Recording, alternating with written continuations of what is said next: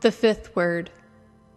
Later, knowing that everything had now been finished, and so that Scripture would be fulfilled, Jesus said, I am thirsty. A jar of wine vinegar was there, so they soaked a sponge in it, put the sponge on a stalk of the hyssop plant, and lifted it to Jesus' lips.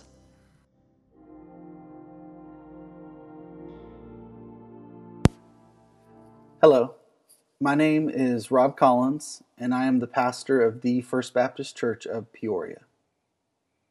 When Jesus speaks of his thirst, he does so in a way that acknowledges the pain and discomfort that he's feeling. I think that any of us could understand a person's desire for sustenance while enduring such pain, especially that of torturous crucifixion.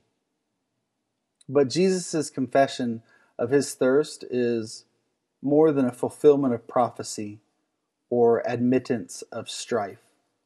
It is also an ironic twist in the very narrative of his ministry.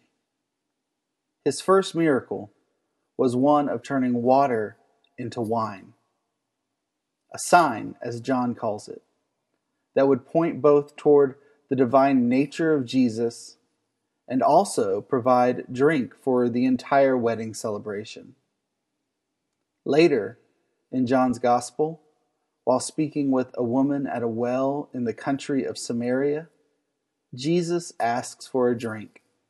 And during this interesting conversation, he says, Everyone who drinks this water will be thirsty again. But whoever drinks the water that I give them will never thirst. The water I give becomes a spring, the source of eternal life. Again, we see the theme of thirst occurring later in the Gospel of John as Jesus teaches a large crowd, all gathered in the temple courts. There, in the city of Jerusalem, as the sun sets on the last day of this grand festival, Jesus says to all who will listen, Let anyone who is thirsty come to me and drink. Whoever believes in me will have rivers of living water flow from within them. So, yet again, we hear Jesus teaching that He is the source of living water, eternal life, and the cure for every thirsty soul. And finally, Shortly before Jesus finds himself on the cross, he is speaking with Peter in the garden.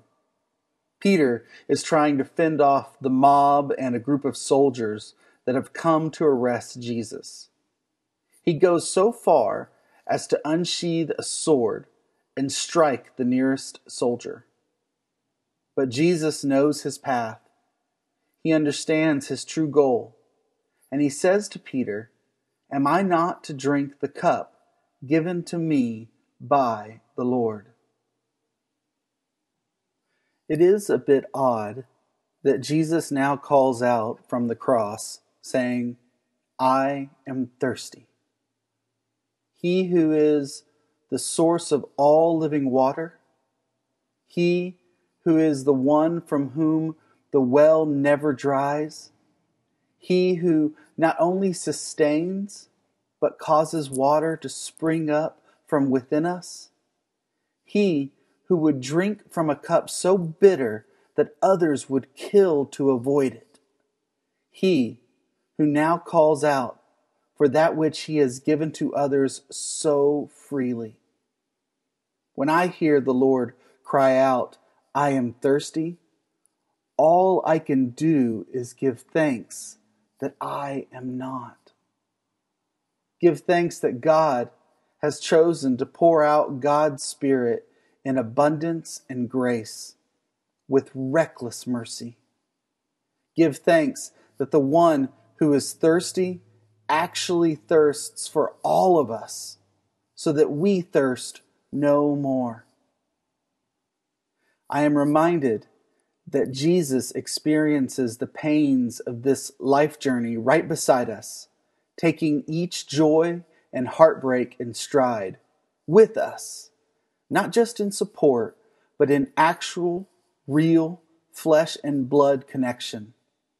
I am reminded that our God understands pain and worry and thirst, and that because God understands those things, God also fully knows the power of hope, joy, healing, and life. May each of us, as we rest and reflect on the final words of Christ Jesus our Lord, may we remember the power of thirst and the freedom that is granted by its absence. May we keep our eyes open for those wandering in the desert of this difficult life and help guide them and maybe even ourselves to a place of abundant love and ever flowing water found in the love and grace of God. May you be blessed and redeemed in the name of our Lord, Jesus the Christ. Amen.